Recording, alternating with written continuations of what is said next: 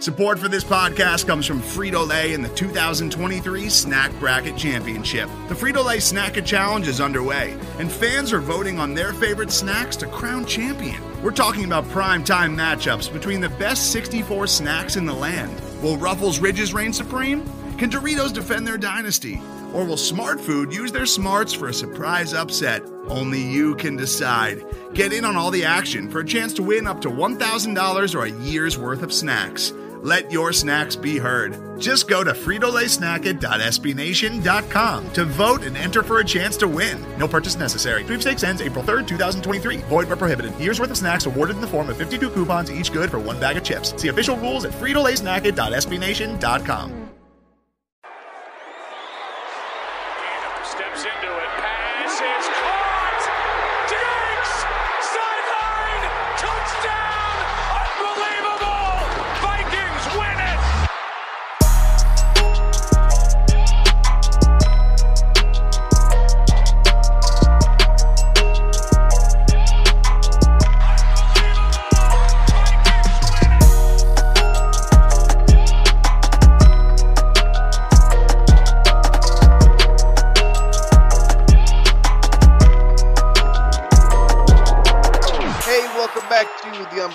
Podcast. I am BJ Reidell, back here with my guy Drew Mahowald, and today we're going to spend the meat of the episode talking about Dalvin Cook. Uh, if you have you know checked out ESPN recently or been on social media, you'll see that Jeremy Fowler tweeted that the Vikings are quote having productive contract talks with Dalvin Cook, which you know it's not much but it's something and it's the off season and this is and you know now is as good a time as ever um, to discuss kind of the running back debate and whether you should pay a guy um, at that position. So that's going to be the meat of the show and then we'll spend the back end continuing our prospect analysis with justin jefferson the first round wide receiver a stark difference to what we did last week with quarterback nate stanley Yeah. so so that is the plan for today. Let's just hop right into it then and start off here with Dalvin Cook. So um, this has been a primary kind of point of emphasis during the entire offseason.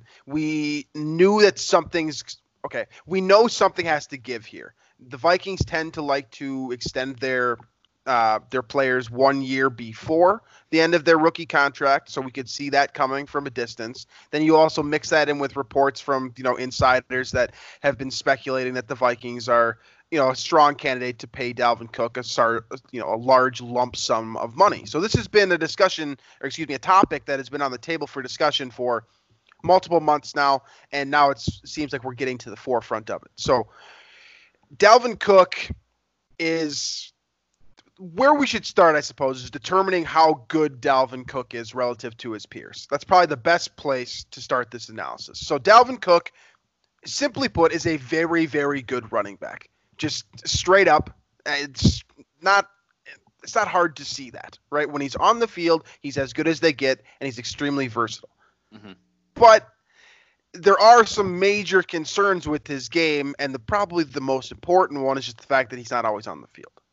Oh, right. And the thing about running backs, so it's tough to evaluate them based on the stats that are most commonly seen for running backs, right? So like rushing yards, uh, you know, yards per carry. Uh, yards per carry is probably actually one of the better ones to measure, but then like rushing yards, rushing touchdowns, receiving yards, receptions, like all that stuff is what you're most commonly going to see as your like comparison uh, the the the metric for comparing running backs. Uh, but the problem is that clearly we've seen that the opportunity, uh, both in terms of qu- quantity of carries and receptions, and then the quality of those carries and receptions in terms of how well your offensive line blocks, how good your offense is, uh, the type of a situation you're in can change and be very different from running back to running back. So it's very difficult in my estimation to determine actually how good any running back is. Because you know i mean you look at raheem Mostert with the niners right? Put up 200 something yards four touchdowns against the packers. Guy has flopped around the nfl been on three or four different teams uh, not drafted. All of a sudden he's a star. You know it arian foster was the same way undrafted and became leading rusher and dominant running back for the houston texans. So it's and that those are just a couple examples but you know, we're seeing more and more now that mid round running backs or late round running backs or undrafted running backs can become stars. Dalvin Cook, second round pick. Um, so really, the only way that you can measure running back like performance is based on I think yards per carry is a little bit of a solid measurement, but it's again not indicative of how the scheme is, how the offensive line is, all that stuff. Really, you can look at like missed tackles, like how well he is at a, a player is at you know avoiding tackles, um, how good the player is at receiving, like if he drops passes, uh, stuff like that. You know, again, these are measurements that um, you know it, it, you're kind of slimming it down. And then of course there's the eye test of like, okay, how fast is this guy? How quick is this guy? And that's very subjective.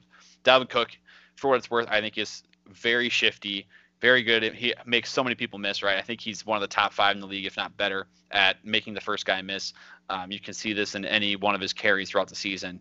Uh, he makes, you know, he can move so quickly in such a small area to make people miss. It's actually incredible. Uh, so if we're straight up determining, like I think your first question after all this ranting was to me that you know, we're we're going to place Dalvin Cook among the running backs in the NFL. He's probably borderline top five to me. That conversation includes you know Saquon Barkley, Christian McCaffrey. Um, uh, you know, those are probably the top. See, that's guys, where it gets right? kind of interesting, Ezekiel, right? Ezekiel Elliott probably is up there, depending on how you feel about his offensive line. Um, and so, like, even another guy that I think could be in that conversation, depending on the situation he's in. Like, it's like someone like Joe Mixon, right? Was a stud out of college, but he's playing, been playing for the Bengals. Hasn't get, gotten the opportunity to to be, to shine, you know. So there are those type of guys that I think would benefit. And here's the thing for Dalvin, you know, he's in a very run heavy offense right now, or at least compared to the rest of the league, Right. run heavy. So he's going to, as long as he stays healthy, he's going to accumulate the big numbers that put him in that scenario. And um, if the Vikings were to wait a year, you know, let him play out this final year of his deal, uh, and then try to get him, it's they're at the risk of being forced to pay him a lot more. Which is yeah that's certainly a problem they may run into. So a couple things that you brought up that we should probably highlight here. Dalvin cook last season his breakout season right? Uh, 4.5 yards per carry average was uh, was the number that he put up and that is 15th in the league. He finished the year with 1135 yards. That's 10th overall in the league. And then his 13 touchdowns excuse me we're only behind aaron jones derrick henry and christian mccaffrey so Derrick Henry's another one, by the way, and Aaron Right. Jones actually, guys that are Yeah. That, see, Jones- that eye test, they look very good, right? That that's Right. the only that's kind of what I'm going off of here. I'm not really looking at the numbers to kind of say this. I'm just saying, okay, I watch these guys play. These are the guys that look like they are, you know, the premier at their position. Right, right, and Der- yeah, Derrick Henry was really the only big, big name that you left off your kind of off the top of your head list. Nick Chubb also up there in consideration as well. But I think the the point that we can uh, sort of fairly confidently arrive at is that Dalvin Cook is at the very least a borderline top five running back in the NFL right now. Because you know you think of the th- there's probably three guys who I feel like the general public would say are better than Dalvin Cook, and that's McCaffrey, uh, uh, Derrick Henry, and um, probably probably Ezekiel Elliott. I think Mhm. would be the three that I would put in. Like if you're looking at this from a universal non-Viking fan perspective, I feel like those are the three guys that people would like more. Yeah. Then you've got the other group that are all right there in the mix with Dalvin Cook, and you can really make an argument that he's as good as you know a guy like like Ezekiel Elliott. I mean, he outplayed him last year for what whatever that is worth, given the fact that they don't actually play each other head to head. But you know, point being here is he's a top five player at his position. So as a result, you know that his agent is going to argue that he be paid like a top five player at his position. Which runs us into our second major issue here with regard to Dalvin Cook and how we are going to attempt to keep him on the Vikings without paying him too much money. And that's the fact that every single advanced analytic in the world is going to tell you don't pay running backs. Every single one of them. And I'm sure that there are some of the people here uh, that listen to this show who don't like advanced analytics, and I don't blame you. And there are some people who, you know, sort of embrace them and kind of find them interesting or, you know, whatever, but don't live by them. That's kind of the group that I fall into. And then you've got the people who literally swear by these things, um, and they won't make a move without them, which is fair. That's it, it's a proven system that works in the contemporary NFL to use advanced analytics to make all of your decisions, and things seem to work out for people who do that. Okay, or t- fr- franchises that do that.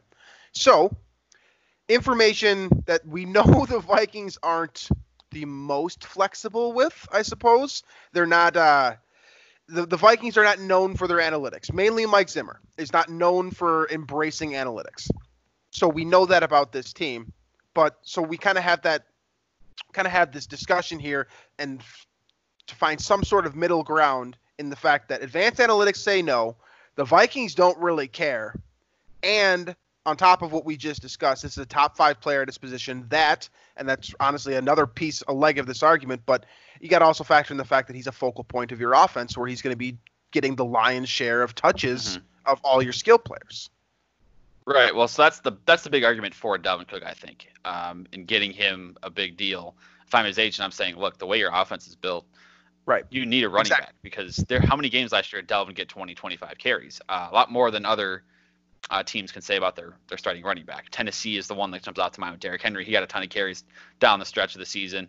Um, but you know, even like Green Bay, Aaron Jones, like he's splitting time uh, um, nearly 50-50 almost with Jamaal Williams, just happened to get goal line touches, which got him what 16 touchdowns rush- rushing last year. Um, looking also around the league, like someone like Mark Ingram splitting time, uh, Melvin Gordon splitting time now with Austin Ekeler. Well, he was uh, was now he's with uh, Denver now, but Uh, Phillip Lindsay now. Right. So like there aren't a lot of teams and even even talking about the Vikings, like Alexander Mattison didn't wasn't like ignored completely. He still Right. had a role, probably getting five-ish carries or so. Um, in He had more rookie rushing yards than a lot of the guys that were picked in front of him, just to, by the f- sheer fact that the Vikings were able to re- rest Dalvin Cook. Right, right. And so it's uh, like that's the argument I'm making because Gary Kubiak, you know, even if you look go back to the Denver days with Manning, that that Super Bowl year, like C.J. Anderson was a, a fantasy stud that year. Right. and so because of the rushing, you know, attempts that he was able to get that season, uh, I think like if you look at like Ronnie Hillman was maybe another guy there. Uh, he was a so- great Viking, by the way. yeah, Vikings legend. Uh, it's like from that perspective, you want to have a guy that you can trust to carry the ball, move the chains, and break the big play when it's there at running back. So from that perspective, I understand Dalvin Cook getting paid, uh, but we'll get into the other side of the argument later on. But I mean, just look at the teams that are in the Super Bowl: Right. San Francisco, Kansas City. You know, and what's their running back the situation? Folks Yeah. are going to say they're going Yeah. to say, look at Todd Gurley's contract. Look at the fact that I guess the Rams aren't technically paying him right now. If you're keeping up with Todd, They Gurley. are. Well, I think they still owe him money. exactly, but like they have to pay him. They're on the Right. hook for what 48 million dollars or something like that. You look at that contract and how that kind of uh, disoriented that franchise, and now all of a sudden they're not. I think a lot of people are picking them to finish fourth in the West, two years removed from being in the Super Bowl. Yep. Right. So that's the biggest problem here, and that's what the people who swear by analytics are going to shove down your throat. They're going to say, "Look at these, look at these franchises that were destroyed by a running back contract. You need to pay your quarterback.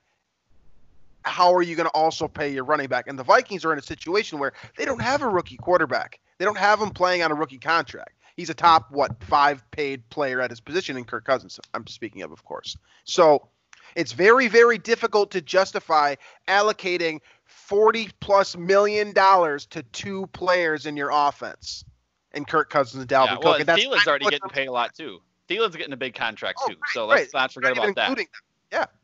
So, So, so yeah, I know. I mean, you think about like, just look at Dallas right now, right? So they're stuck to Zeke for there's what is it, six years, ninety mil, I think is what it is. I I, I don't know what, at what point they can get out of that, but uh, he's getting fifteen something mil a year, and they can't pay Dak right now, uh, and they're reluctant to do it, right?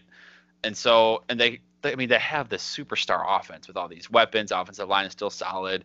Uh, they added CeeDee Lamb, like that's the dream offense. And if they can lock down Dak, if they think he's a top 10 quarterback, potentially better, uh, that offense can be just electric. Um, but, you know, when you think of an electric offense nowadays, like scoring, putting up points uh, at, at a high volume, you don't think of the running back necessarily doing that, right? I mean, look at 90, 98 Vikings, you know, you, you know, you think of 3 deep before you think of Robert Smith, right? Uh, so and you, I mean, look at the Chiefs. They've been putting up unreal points the last couple of seasons. They running back is a bunch of dudes that were undrafted. So uh, it it just seems like prioritizing running back over maybe other positions of need, and it doesn't have to be on offense. It could be maybe you get, get a pass rusher, maybe you get a lockdown corner. Like Right. you could like with Zeke's contract at 15 mil a year, that can pay for a lockdown corner. That could pay for a pretty darn solid pass rusher on defense as well. Right. And moving forward now with the Vikings, I don't know if they're going to necessarily be able to give, or if the I should say if Dalvin Cook's going to be able to get 15 mil a year uh, from the Vikings, but something over 10 million dollars per year is probably likely um, for Dalvin Cook, probably three or four years, something like that, and that just seems like money that could be better allocated elsewhere. Right. And so that's that's the argument in response to you know paying that position and especially paying that position in the direction that not just the NFL but honestly the Vikings too are finally sort of embracing these customary downfield plays where you're actually attacking 20 plus yards through the air as opposed to putting in the in the hands of a Percy Harvin, Stefon Diggs, Dalvin Cook, you know, name your playmaker that catches the ball 3 yards out of the backfield and tries to do something with its feet that's just what the Vikings have done historically speaking, with the exception to Brett Favre and Daunte Culpepper, of course. So, with the Vikings embracing a change in direction, uh, getting closer to that 50-50 mark in terms of pass, run, and then probably advancing past that a little bit in favor of the pass, that also hurts Dalvin Cook's case. So now we've got the positional value We've got the change, kind of the direction the Vikings offense is heading, and really the direction the NFL has been heading for what the last three years, and that's just being an aerial assault. You know, that's just hmm. what the NFL is nowadays. So you got those two things working against them, and then you got probably the strongest piece that the Vikings can use to not pay Dalvin Cook despite his breakout year, and that's the fact that he's made out of glass. Because it's very, very difficult to justify paying a guy who has a significant medical history, a huge, huge, huge amount of guaranteed money. Mm-hmm. Now, you can work around that. There are ways to pay a guy a major contract and have them fully earn that deal. But there's no every running back in the world as soon as they turn 24, they're like I need to get some guaranteed money right now. That's Yeah. that- that's your job. That's like you have basically till you're 30 to lock up as much guaranteed money as you possibly can and then try to just stay alive after that. I mean, there are guys like Adrian Peterson and Frank Gore, but let's be real here. 30 is that's the cutoff for most major running back contracts. So Yeah. Dalvin Cook is going to look at this and he's not going to say he's going to he's not going to agree to a guarantee a contract that is any less than he feels he deserves from a guaranteed money perspective. I don't care if that if it's in this, you know, 100 millions in total value, if the guaranteed money is less than 30 million, he's not signing that deal.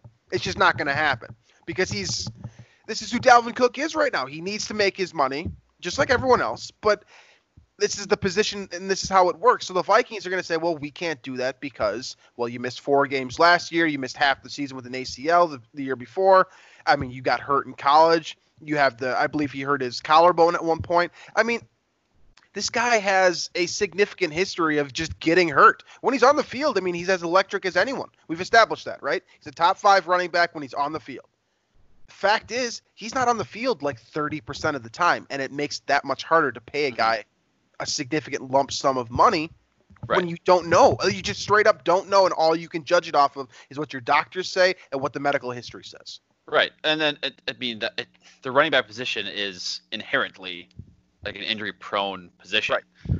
It's, I mean, these guys like Todd Gurley. Look at the example. I mean, what is he got like a knee, arth- basically arthritis, right? Where like he doesn't have cartilage in one of his knees or something because it, you know, he had been worn Banged down. Yeah. right? And so now he's like as fragile as anybody in football, right? And so if he gets hit the wrong way on that knee once, or gets a takes a, a big blow to the knee, whatever it is, like he might be done forever.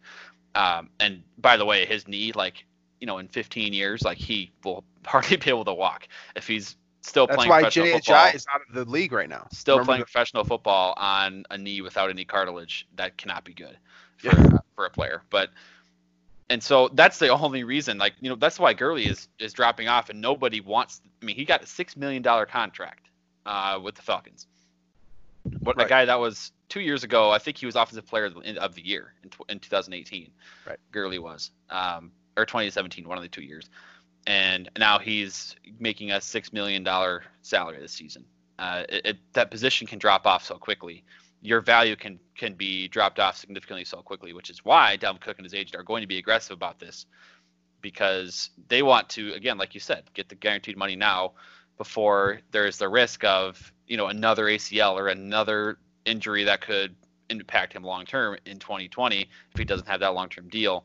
Then he's missing out a lot of money. So that's they're going to be aggressive trying to get what they can now, but at the same time, the Vikings need to understand that it's a risky proposition paying a guy. Look at around the league again. Gurley's the prime example right now, but like the New York Jets, they invested in Le'Veon Bell. They have not improved at all right. by adding him on their team. They hasn't. They haven't. He hasn't helped them at all. He's a, he's a, still a stud, but we don't even think about him anymore because he's playing on such a, a, a bad team that's not built through the pass game. Right. And so it just it, I I hope like even looking at the leaders in rushing yards last year, you got Derrick Henry who, hey, dude, dude's a stud. Like that's a bell cow running back if I've ever seen one. Derrick Henry. Nick Chubb missed the playoffs. Christian McCaffrey missed the playoffs. Ezekiel Elliott missed the playoffs. Chris Carson on Seattle made the playoffs. Uh, didn't go anywhere. Lamar Jackson's a quarterback. Leonard Fournette missed the playoffs. Josh Jacobs missed the playoffs. Joe Mixon missed the playoffs. And then Dalvin Cook at 10. Leading, yeah, the, leading the, the league 10. rushing most of the time, not good for your, not, you know, not a positive outlook for your team based on what I'm seeing here. Yeah. Yeah. I mean, you're not wrong.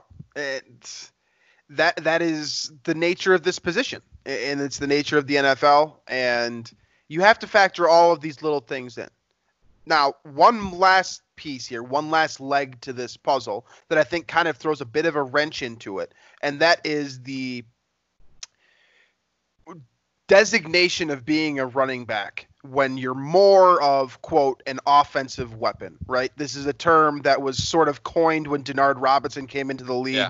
with the jacksonville jaguars and they didn't know what to do with them so they listed him as ow right um, dalvin cook is of course a running back, right? He he t- hand, takes handoffs from out of the backfield. He's a running back, no doubt. However, you can make a case, not nearly as good of a case as you can make for guys like Christian McCaffrey or well, Denard Robinson is honestly the staple of the position because literally, like, you didn't know where he was going to be.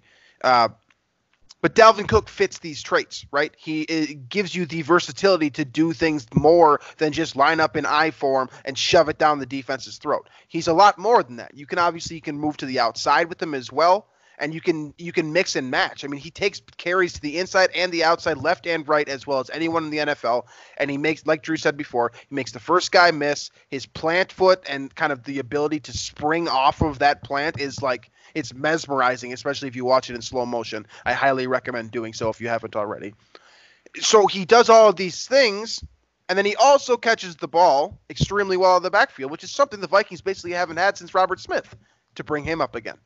So he adds not just the element of needing to run the ball, which the Vikings offense does, because you're going to run play action, you need to be able to run the ball, right? he also gives you the ability to catch passes as a receiver or in receiver like positions. He doesn't run routes like Christian McCaffrey does.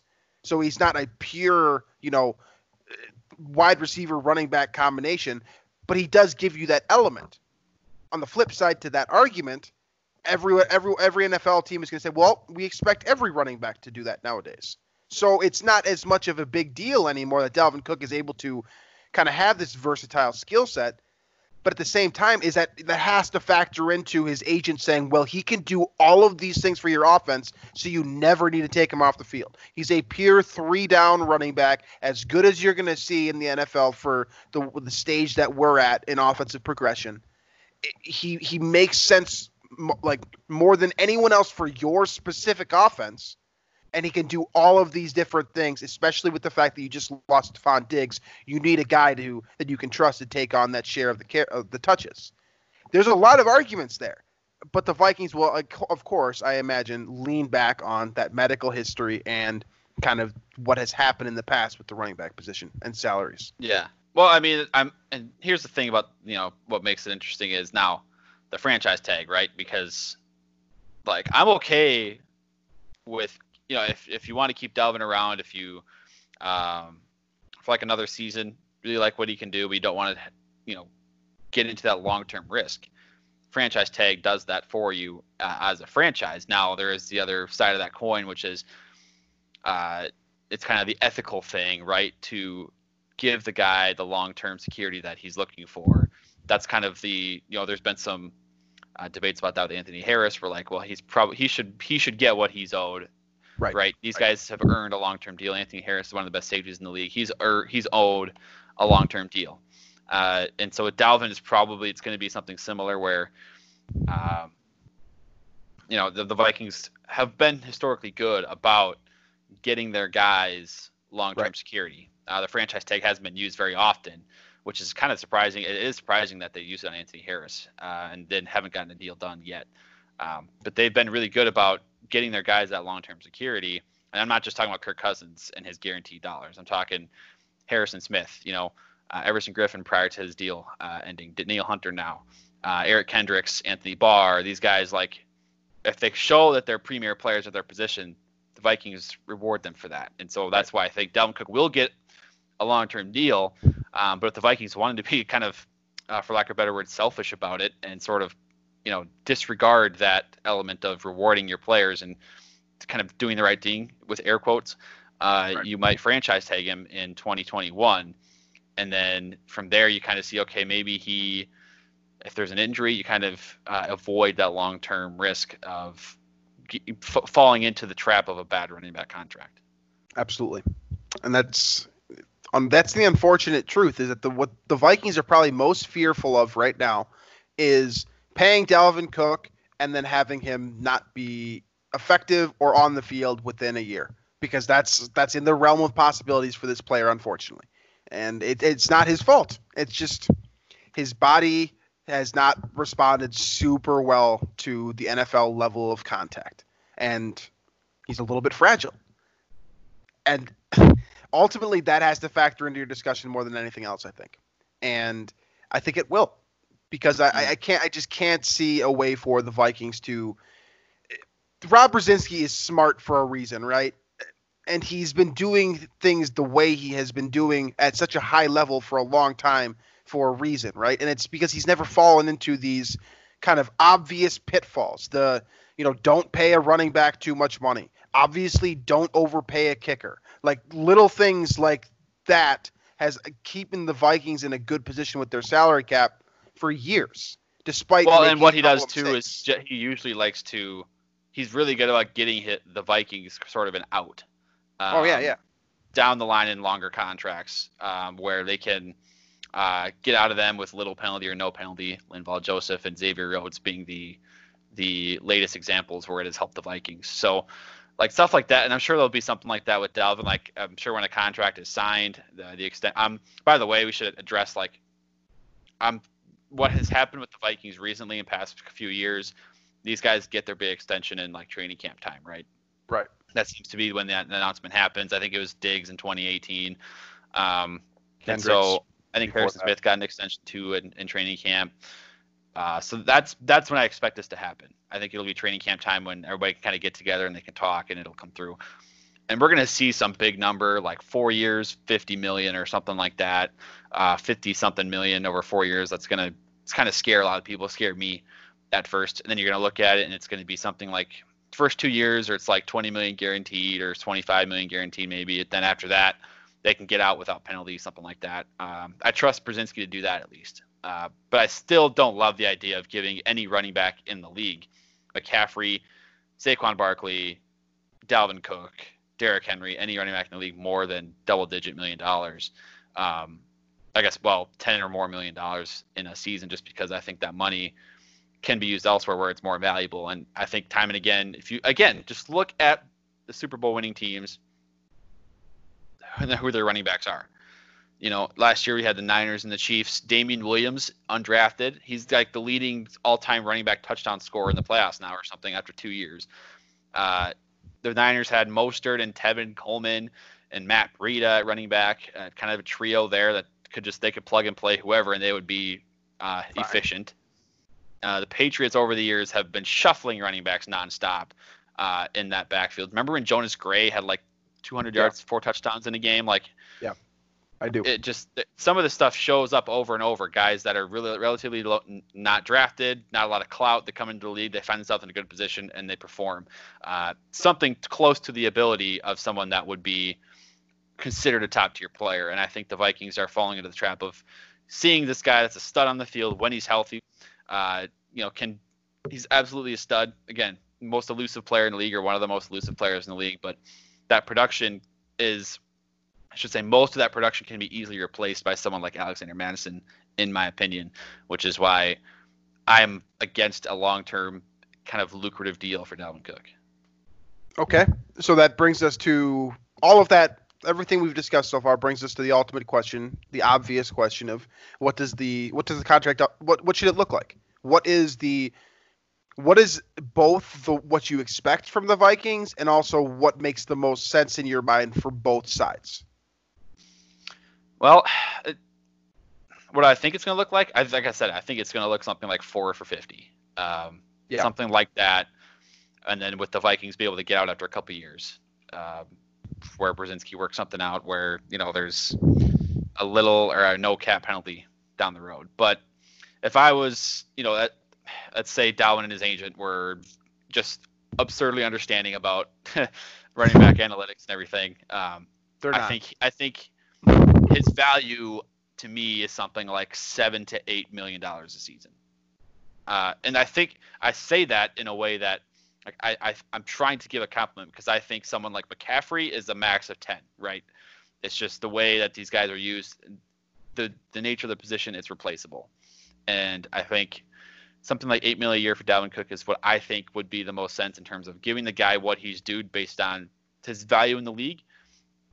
Um, but then also you know, again, uh, paying your players based on how much they impact your team win or loss.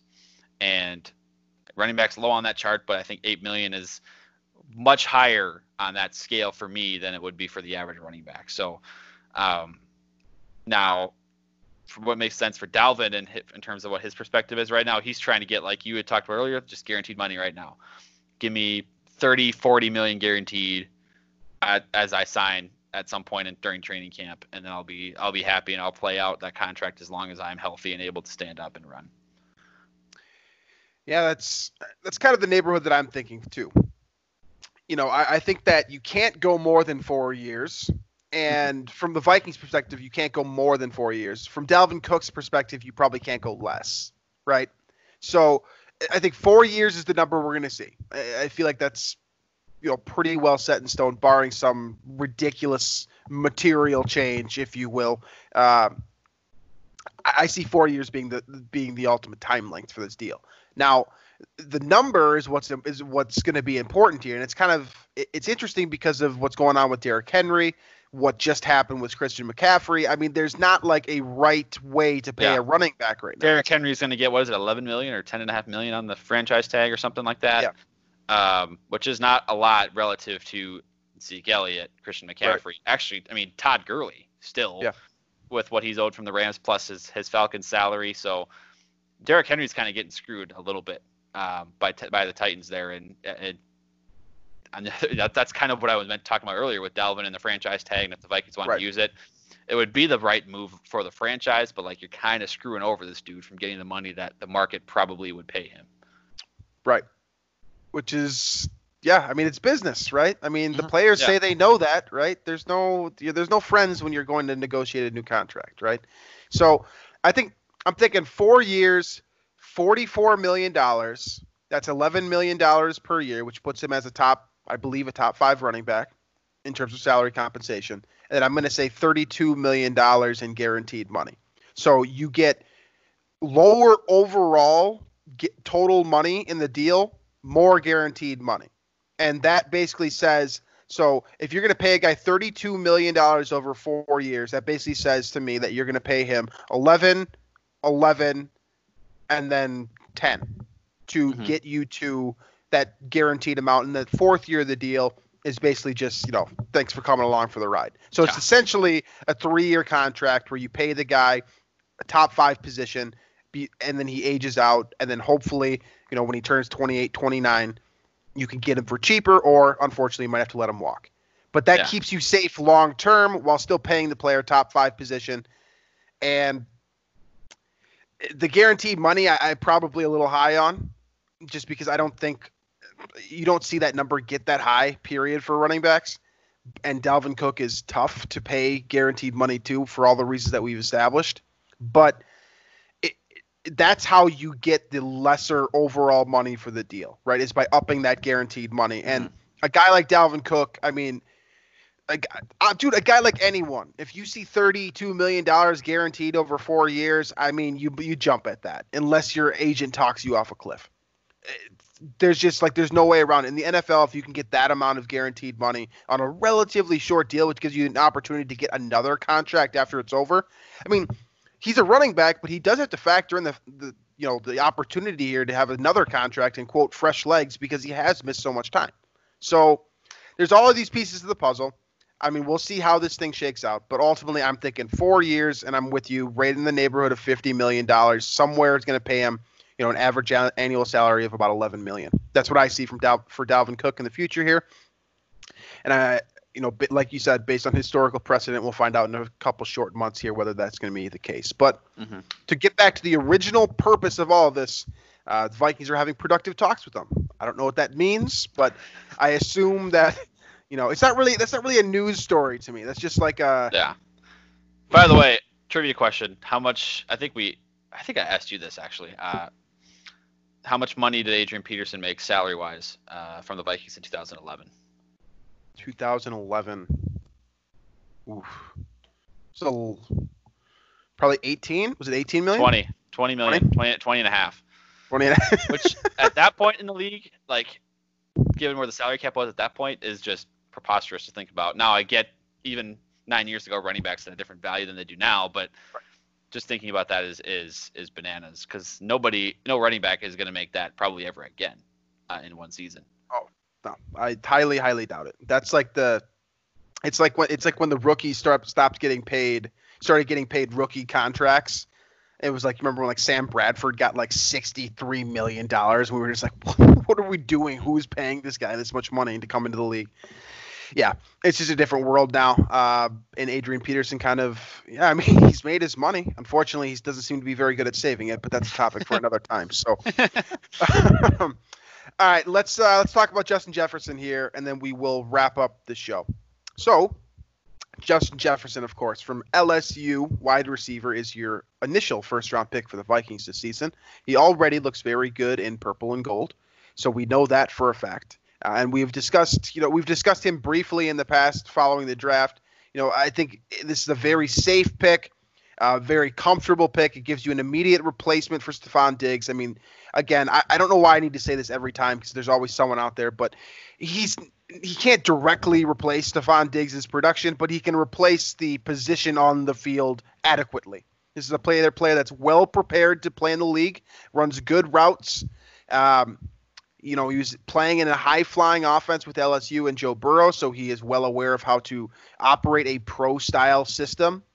Uh, and he's just a smart football player who has plenty of experience as well. So you get, excuse me, you bring in this player who has all of this talent. He's going to slide right into the system. There are question marks here, but ultimately, this is the this is one of the few players of the 15 that the Vikings selected that will tru- that has an opportunity to truly impact the Vikings in 2020 um, and be you know a true like a, a viable candidate, I suppose, for offensive rookie of the year.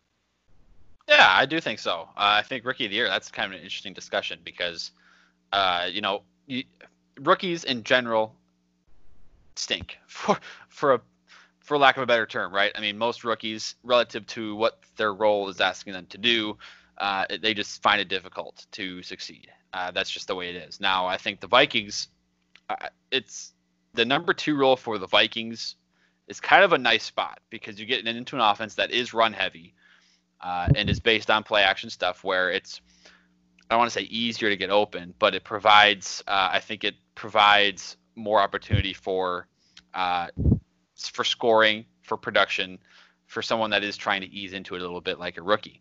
Uh, and Justin Jefferson could be that guy, and he already has someone in Adam Thielen that, it, from what it sounds like, is going to be a pretty solid mentor moving forward because he suddenly is the old man um, with a bunch of young guns around him.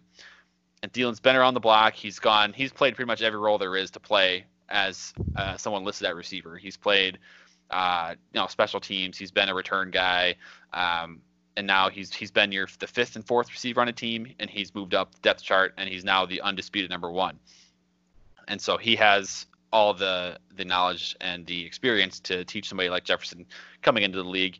So this this situation for him is pretty darn good. And then you get a quarterback like Kirk who is uh, very accurate and can throw um, at all three levels of the field. So I like that about him, and I think that this is a good situation for, for him to come into.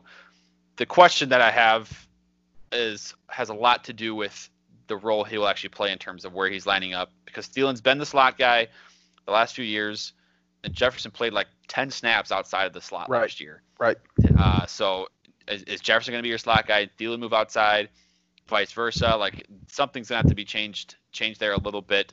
That's the question I have, and obviously Gary Kubiak will have to answer that at some point uh, moving forward. But that is, you know, because all of a sudden, if you take Jefferson out of the slot, then you move him back to where I guess what he did 2018 for the most part, where he didn't seem to be as successful or dominant. Okay, so let, let's let's talk about these question marks with Jefferson. I think, you know, we've established for the most part the good things that he brings to the table, right? And I'm sure that everyone that listens to this show is has listened to enough audio about the positive traits of Justin Jefferson to be excited about this player.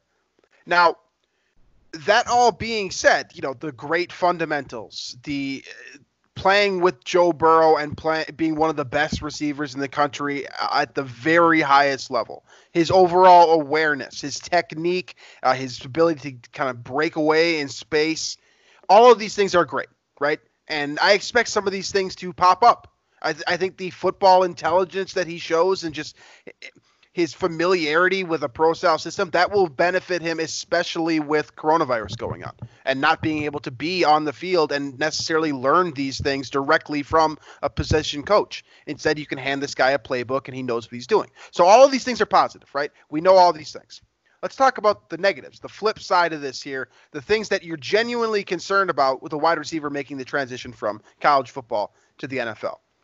The number one thing that sticks out for me with Justin Jefferson on this tape, in terms of things that I'm not that make me fearful that he can be successful early in his career and potentially at all, is his ability to break off press coverage. Mm-hmm. That very much concerns me and it and you can add to the fact like Drew alluded to that he took 99% of his snaps in the slot breaking press on the outside it's different and technically the wide receiver has leverage on the outside as well so you can use the boundary of course to push the receiver and it makes it that much more difficult for him to break off of press again something that Justin Jefferson consistently struggled with is it a skill that's easy to uh, easy to develop well no not easy but it's something that can be done. But we also have seen guys like Cordarrelle Patterson who still don't know even know what press coverage is. So it, it, it, it's concerning because he's got the speed, he's got the talent, but if if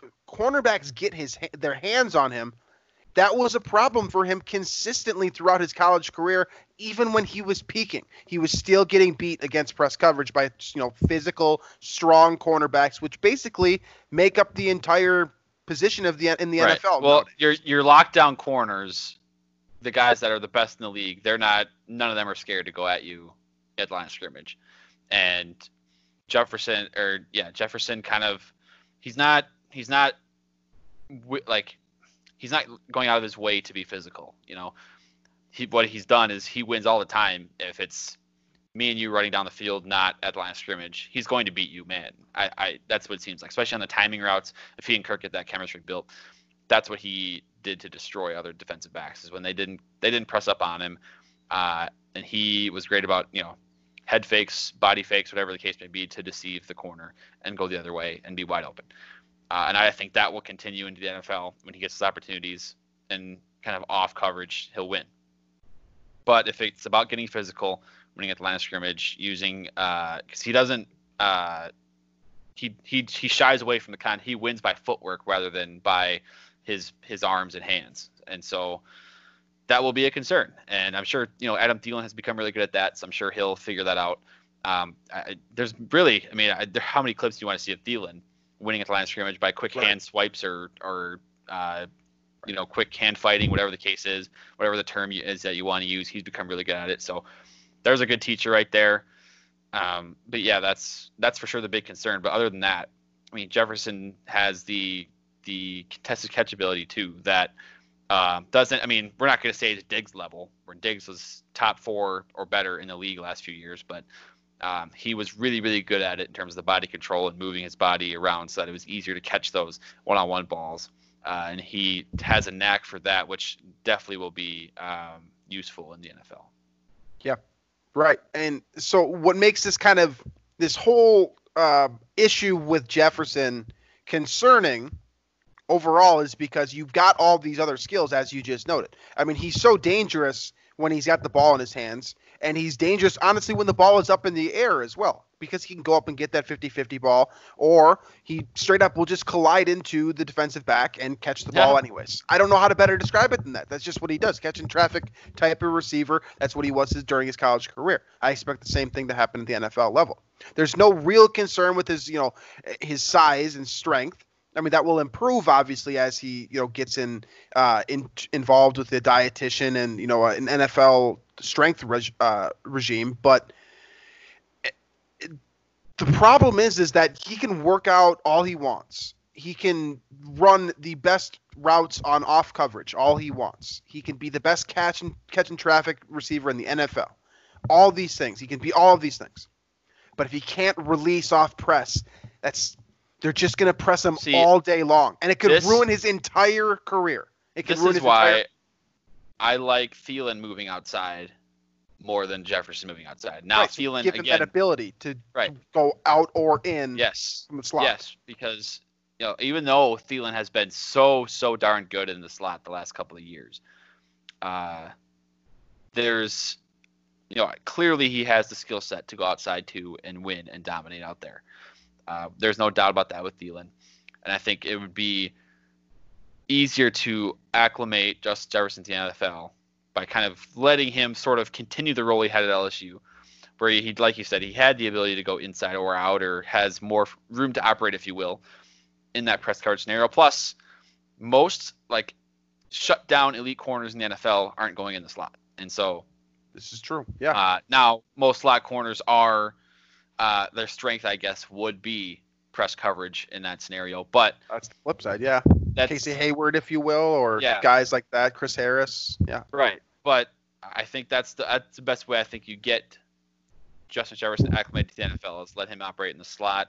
Um, once in a while, he is going to have games where the the guy across from him is a stud uh, in the slot, but I mean he's got to learn sometime, and so Right. uh, I think that's great. And then you get Thielen on the outside. I think that could be a really nice complement to each other, and then eventually down the road they can move in and out both ways, and you Right. can have sort of a nice tandem there. It's not going to be Thielen and Diggs. Um, as you've seen the past couple of years, but uh, it can give Kirk, you know, a, a reliable number two, which is more than you know Green Bay can say for Rodgers. Yeah, this is definitely a player with very, very high potential. you have to throw a little sub subtle jab in at the Packers there. Oh, yeah. Uh, it happens once a podcast now. Um, but yes, so They didn't draft a receiver in this draft. so funny. it is still funny. Um, so this is obviously a player with very high potential. The the the thing is here with that potential is just that there's no doubting ninety percent of his skill set. It's just that ten percent that could really, you know, we've seen we've seen it derail too many talented receiver careers in the past, just not being able to break off that line of scrimmage. So I I will continue to harp on that, and I expect his season is going to be a roller coaster to sort of reflect that notion, right? I think that he's going to have games where he goes over 100 yards receiving this year. I can totally see it happening. You know, Thielen gets blanket coverage. You get one on one with Jefferson. He works his way against a number two cornerback. I can totally see this thing happen. I can also see games where he gets two targets and zero receptions. So that's concerning. But for a rookie, I mean, if it comes at the right time and place, I mean, I don't really care. If you're going to put zero you know, zero catches on three targets against Detroit week 17, but then you're going to put up 112 on five receptions against Green Bay week one. Hell, you do what you want, Justin Jefferson. But I do think it's a very real concern to think about the consistency that this player will have as a rookie and if his career will eventually, you know, t- if it will graduate into kind of a you know, vertical trajectory, that is highly, highly dependent on the fact that he's able to develop these skills that, as you said, Adam Thielen is the perfect guy to help him develop. So we'll see that ha- what happens with Justin Jefferson. I'm fully confident that he'll be able to break these these issues. It's just I have, you know, Cordarrelle Patterson is, you know, PTSD basically. Laquon Treadwell, PTSD. Exactly. You know, you look at these very, very talented guys where it's just like if you could just do this one little thing right, and they never could. So it's real but we'll see. I, am much more confident with Justin Jefferson, and I believe in this player, and I think the Vikings certainly did the right thing. I that is that won't change. That was for sure the right pick at the time. For sure, right. the right pick. Like like regardless of what to happens. To a degree, we're nitpicky here, um, because of course, part of it is we just don't want to be like, you know, we we don't want to show that we're completely totally biased towards our Vikings, right? But right. be no um, fun. Being objective, you have to assess the weaknesses because that's just the way this works, and that is the weakness with Jefferson is physicality off line of scrimmage, and if he can get to that, uh, you know, improve on that, and be able to almost make it as a weapon, he'll be a dangerous, dangerous receiver. Absolutely, and so we'll leave it off on that dangerous, dangerous potential for Justin Jefferson. So. Uh, as always, you can find this show on iTunes, Stitcher, Google Play, Spotify. Uh, make sure to check out the Daily Norseman as well. Leave a comment if you'd like. Um, check out the rest of the Climbing the Pocket network. Um, plenty of new developments going on there between the YouTube channel that's getting more content um, and more audio programs being added to the network as well. So be sure to check that out. Um, and yeah, next week we will continue with prospect analysis, go a little bit deeper with, I assume, Jeff Gladney, which would make the most sense um, now that we set the kind of the standard for what we're going to be doing here reset the standard, I suppose. Uh, and uh, then we'll, you know, we'll catch up on any Vikings news and announcements that are going on around the league. So that is the that's the game plan for the rest of you know the foreseeable future here until we get some more uh, meat to work with. But yeah, so thank you for listening as always, and we will catch you guys next week.